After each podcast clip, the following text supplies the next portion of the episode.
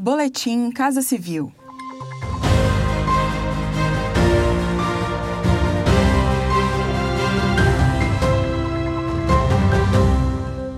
Acompanhe as principais ações do governo federal nesta quinta-feira, 22 de outubro. O investimento em tecnologia é uma das vertentes do governo federal para o avanço da ciência no país. Foi inaugurada a primeira estação experimental para início de pesquisas no Sirius. O equipamento é o maior e mais complexo projeto científico já desenvolvido no Brasil e poderá ser utilizado por cientistas do Brasil e do exterior em pesquisas desde a física básica até a ciência médica.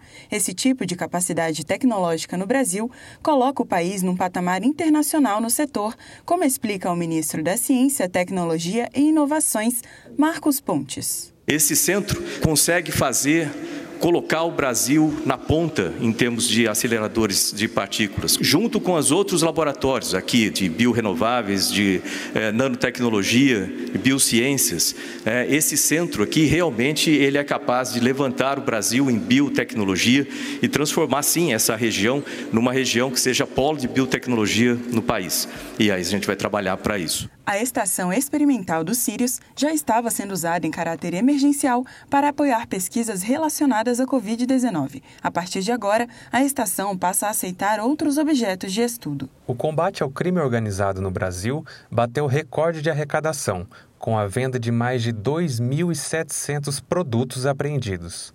Nos últimos 12 meses, foram arrecadados 35 milhões de reais com a venda de produtos confiscados de criminosos e ainda 60 milhões de reais com a conversão de moedas estrangeiras apreendidas. Um decreto do presidente da República, Jair Bolsonaro, passou a regular a venda de bens apreendidos também em crimes de corrupção e lavagem de dinheiro.